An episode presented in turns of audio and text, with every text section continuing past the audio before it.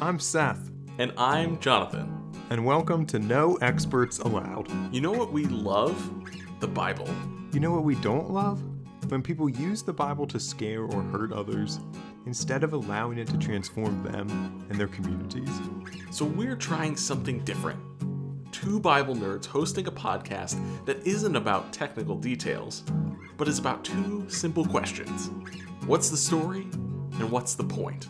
One of us will prepare for the conversation, Let's call them the non expert. the other will respond to the story as they hear it. We'll call them, and you, the storyteller. So we can show you that you don't need to be an expert to hear the Bible speak to our world. Join us. Let's tell a good story today. Good day, Seth. How's it going, mate? Good. I I was waiting for the mate. I feel like I- Well, I wanted to speak slowly and carefully just to make sure because I know I don't know if you fully recovered yet. what? I don't know if you fully recovered from the burn that you received on Twitter over the past couple since the last time we recorded. I, I honestly haven't, to be honest. Like I mean, I don't know if I. Ever I feel will. like I don't I don't I hope you never do. A burn from Chance the Rapper is pretty serious. I know. Anyways, and I was it was so unexpected. That's what made it. was literally the only reply you got to that tweet that where you added him was from, him. Yeah, true. Well, anyways, go check out Seth on Twitter to see what we're talking about. But yes, the Chance the Rapper roasted Seth on Twitter, and it was incredible. And Seth got not Twitter famous, not quite to that level, but for for him and for us, like man, it was out there. It was great. I gained one follower. Was it was it worth it? No. I got dragged by Chance the Rapper, and then I gained one follower. I was like, this is not Oh. how Twitter's supposed to work. Okay. Well, let's get you back to your comfort zone with a certain question. Okay. What would you do in this particular situation? In post pandemic life, would you feel more comfortable on a date with your beloved wife at the movies or at a restaurant? For Patty and I, we don't watch that many movies in theaters, so I'm going to go with hmm. a restaurant. I like going to theaters, but that's just like never been a prac- a dating practice for us. I don't think we went to any movies together, like at the movie theater, before we were married. I think it's only been since we've gotten married that we've gone to Wow. the movie theater together. Yeah. Well, you must have just been more creative on what you did for dates. Or cheap. The movies are expensive. it's so expensive now. Yeah. I think, I mean, I look forward to doing both of these things more often. Abby and I just went to a restaurant and ate outdoors for the first time in months. It was it was great. It was really nice. Food was great. Good time was had by all. um, I think inside at either one though, I might feel a little more comfortable at the movies just because like I know people would still be eating some, but maybe they'd keep their masks on longer. I mean, we're both fully vaccinated.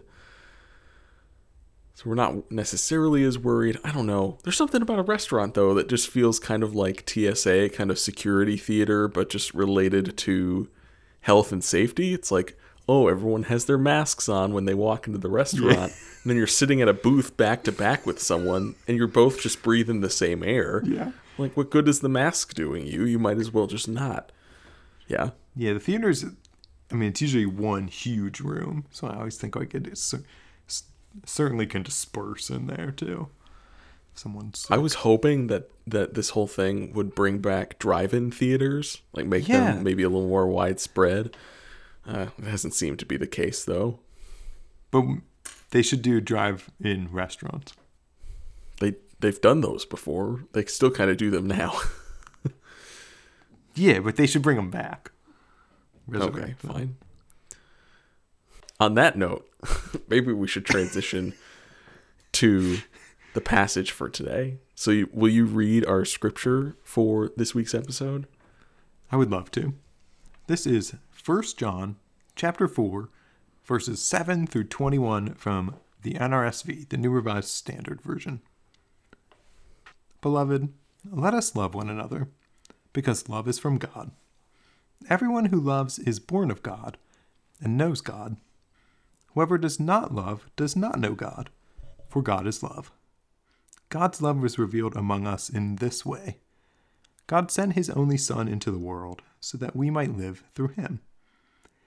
In this is love, not that we loved God, but that he loved us and sent his Son to be the atoning sacrifice for our sins. Beloved, since God loved us so much, we also ought to love one another. No one has ever seen God. If we love one another, God lives in us, and his love is perfected in us. By this we know that we abide in him and he in us, because he has given us his Spirit. And we have seen and do testify that the Father has sent his Son as the Savior of the world. God abides in those who confess that Jesus is the Son of God, and they abide in God. So we have known and believe the love that God has for us. God is love, and those who abide in love abide in God, and God abides in them. Love has been perfected among us in this, that we may have boldness on the day of judgment, because as He is, so are we in this world. There is no fear in love, but perfect love casts out fear.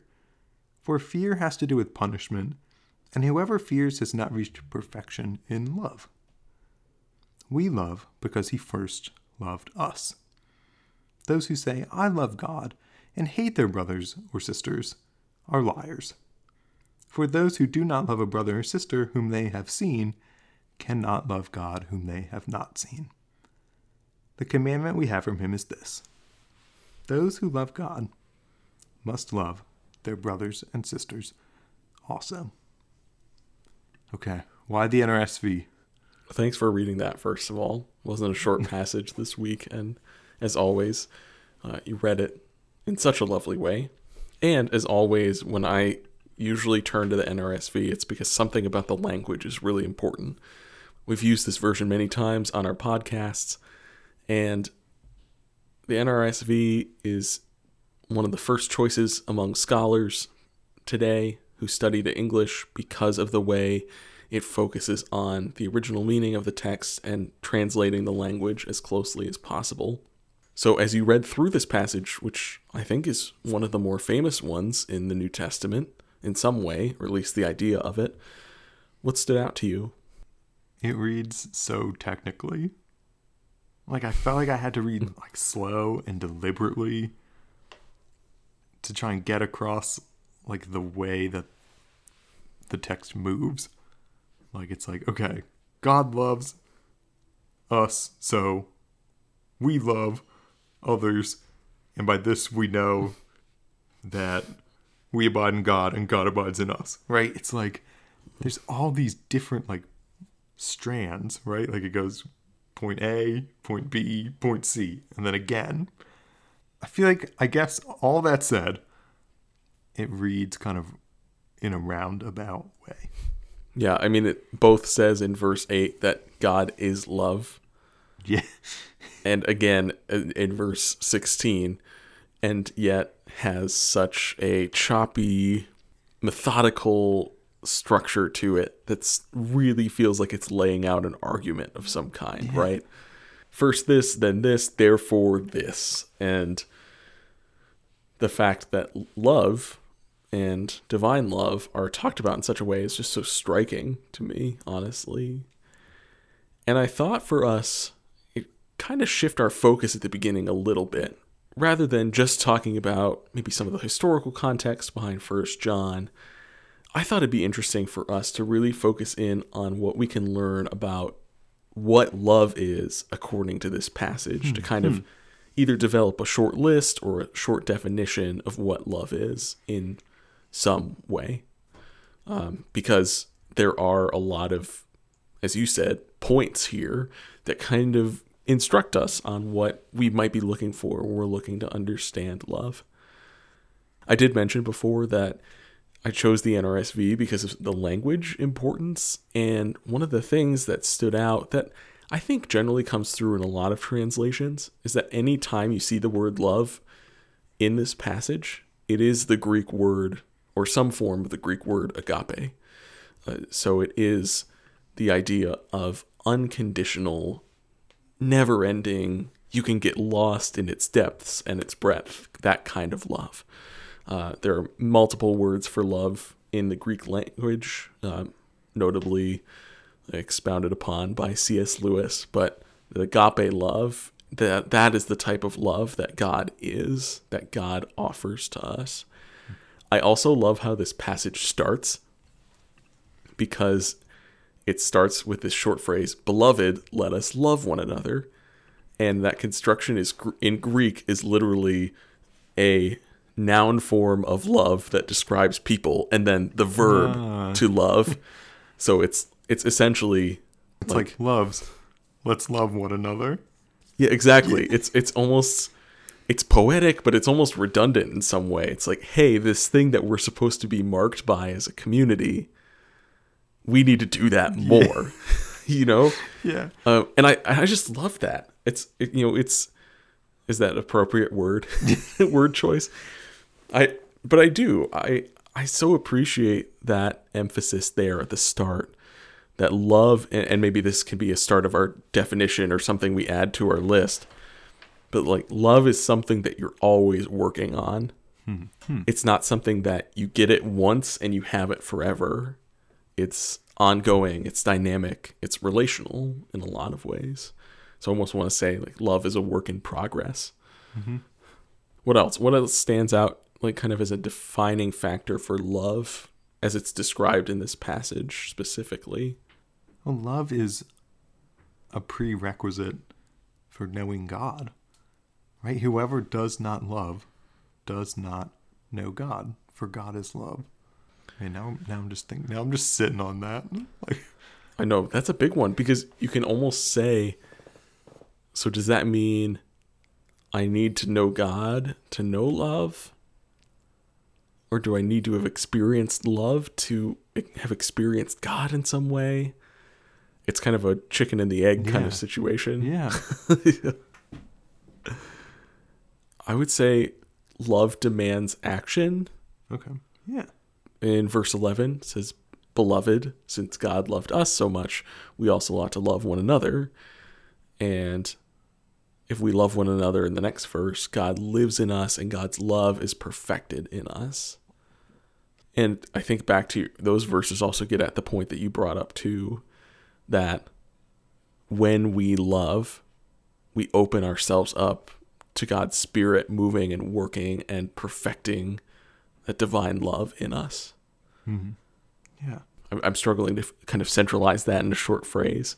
Yeah. Something like, you know, love opens us to experience God. Or is that compact enough? How about just opens us to the Spirit? Okay. I like. I like that. We're moving toward the next verse. hmm I'd also say love is generous because we see God showed love by sending Jesus into the world, Yeah. specifically giving of God's own self to, as it says in verse 10, be the atoning sacrifice for our sins. Yeah. I like that. What do you think about verse 18? I buy that last part because, like, I have some fears. and my love, my love is not perfect. Like it's it's a work in progress, Yeah. right? Like we talked about. Oh like, Right. Yeah, this this passage challenges me because I feel like in my life I experience both fear and love. And maybe maybe it's not ne- necessarily saying that those two things can't coexist, that those things are mutually exclusive, like you're either full of love or you're full of fear. But that love compels you to overcome fears that you have. hmm, yeah, So I would almost say like love is stronger than fear, okay, yeah. No, I like. not to deny Yeah, that makes fear's existence and reality.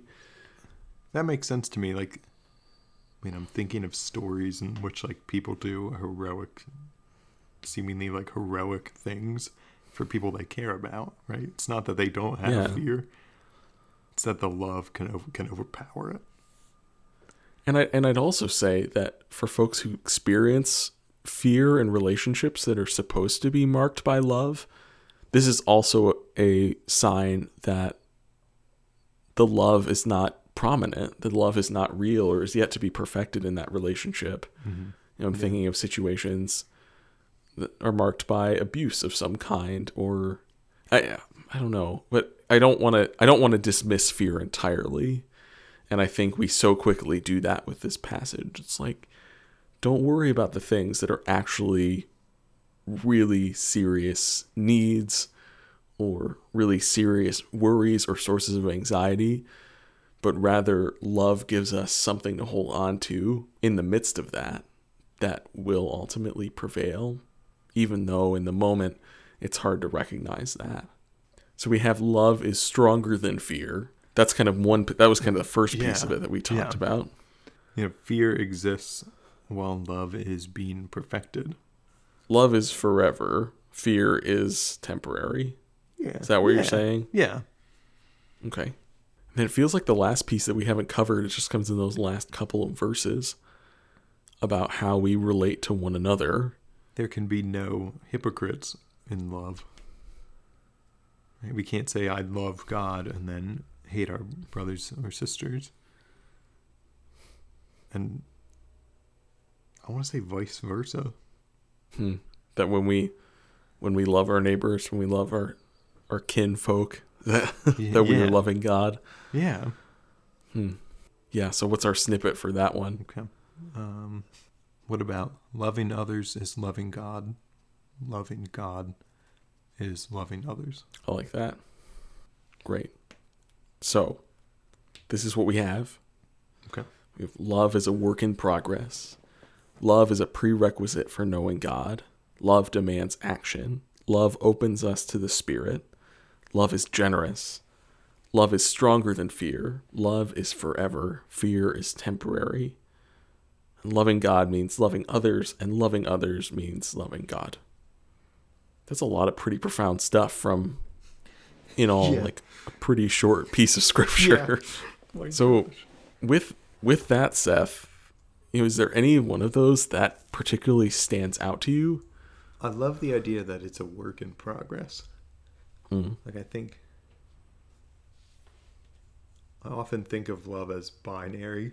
Like I either am loving or I'm I'm not. Like both in general.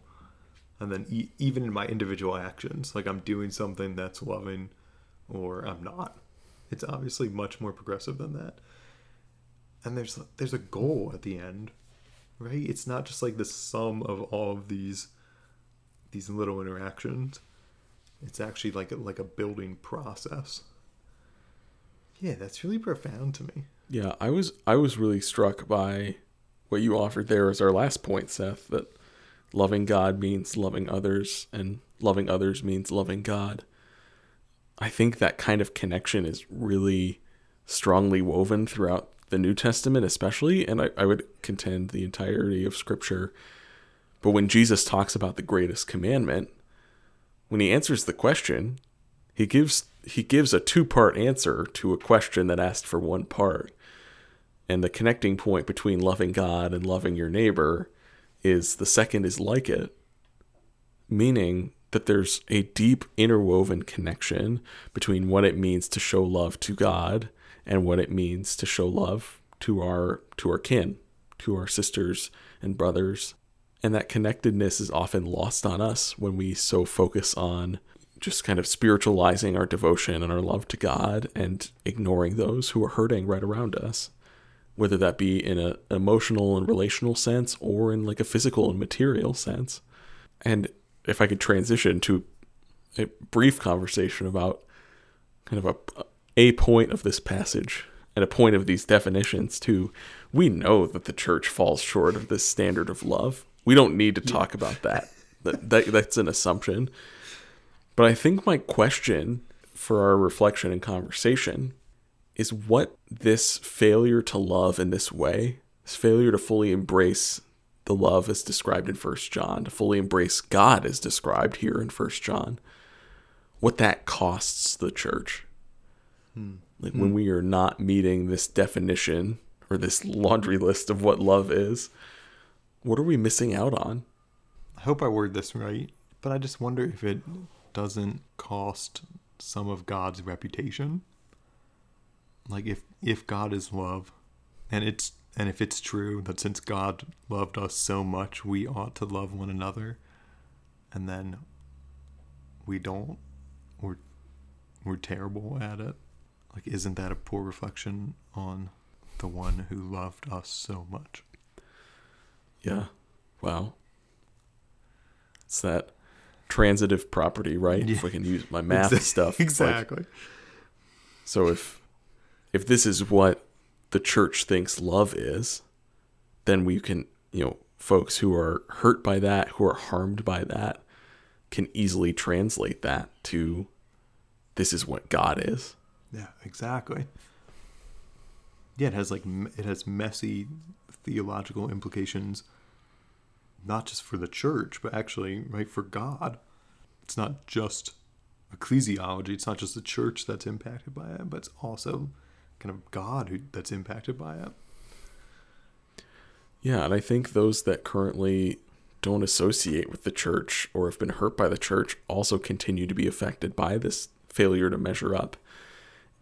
And for those of us within the church, you know, that's not a, necessarily a cost of like evangelism, you know, people who are not part of the church in terms of what that would mean for the church as an institution but it's a cost of being able to encounter even more folks who are on a journey of healing and a journey with God who are seeking love and justice and restoration in the world.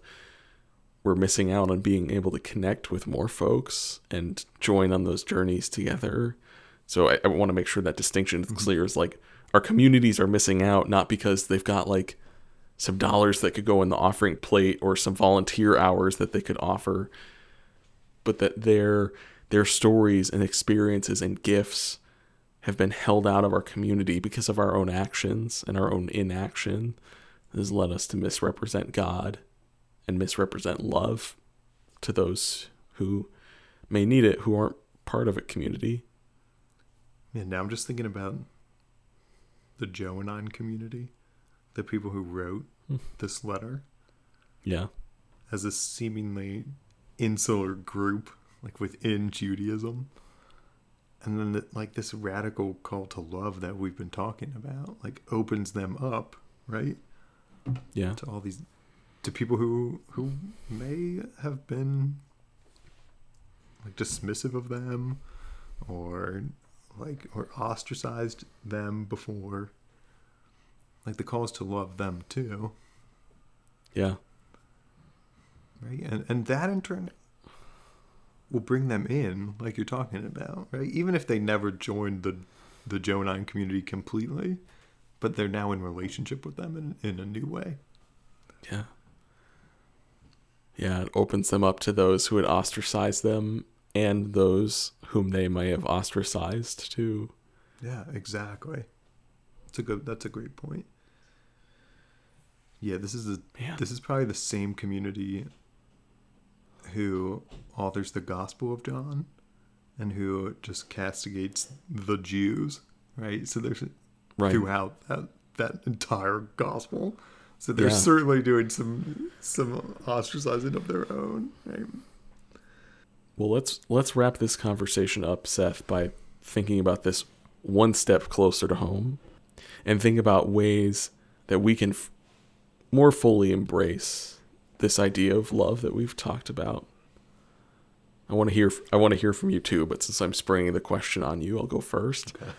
I think I've noticed myself lately really limiting the ways that I'm open to experiencing God. You know, that if it's in, you know, our conversations about scripture or other conversations or in a church service or when I'm praying, man, I'm really just convicted by the idea that love opens us up to the Spirit and that love is can be at work in surprising ways. So I think for me I want to I want to pay attention to others and pay attention to other spaces and circumstances where love may be bubbling up. There might be possibilities, but I've just not been paying attention. Hmm. I find it very empowering that fear is only temporary. I think in our pandemic world right now, that feels like it's in a particularly liminal space. Like the pandemic's slowly ending, but not ended yet. Like I have fears about what it looks like moving forward, what it looks like going to the theater and going to the restaurant it's it's helpful for me to think about those as as temporary. Even if even if they're longer than i think. I'm thinking about that because i kind of thought we'd be out of this pandemic by this point. So i think yeah. I think it will probably also be take longer to get out of it than i anticipate but that it's still temporary. Mm. But the love that people have shown each other during this this time, that that's not temporary. And that's especially true of the love that God has for us now and always. Well, that feels like a great note for us to land on. Can I pray for us? I'd love that. Great. Let's pray. God of love, thank you for your love that's a work in progress, for your love that helps us know you, your love that demands action, your love that opens us to the Spirit, your love that's generous, your love that is stronger than fear. Help us to learn to love you that we may love others and learn to love others, that we may love you. Mindful of the many names by which your children cry out to you from all over the world, I pray in the name of love incarnate, Jesus Christ. Amen. Amen. To our listeners, thanks for joining us. Be sure to subscribe and tune in for our next episode. Seth, what story will we tell next week? We're going back to the Psalms. We're talking about Psalm 98. But until then, leave us a review and find us on Twitter and Instagram to continue the conversation. Thanks for walking us through that story, Jonathan. I loved it. Thanks for helping me tell it.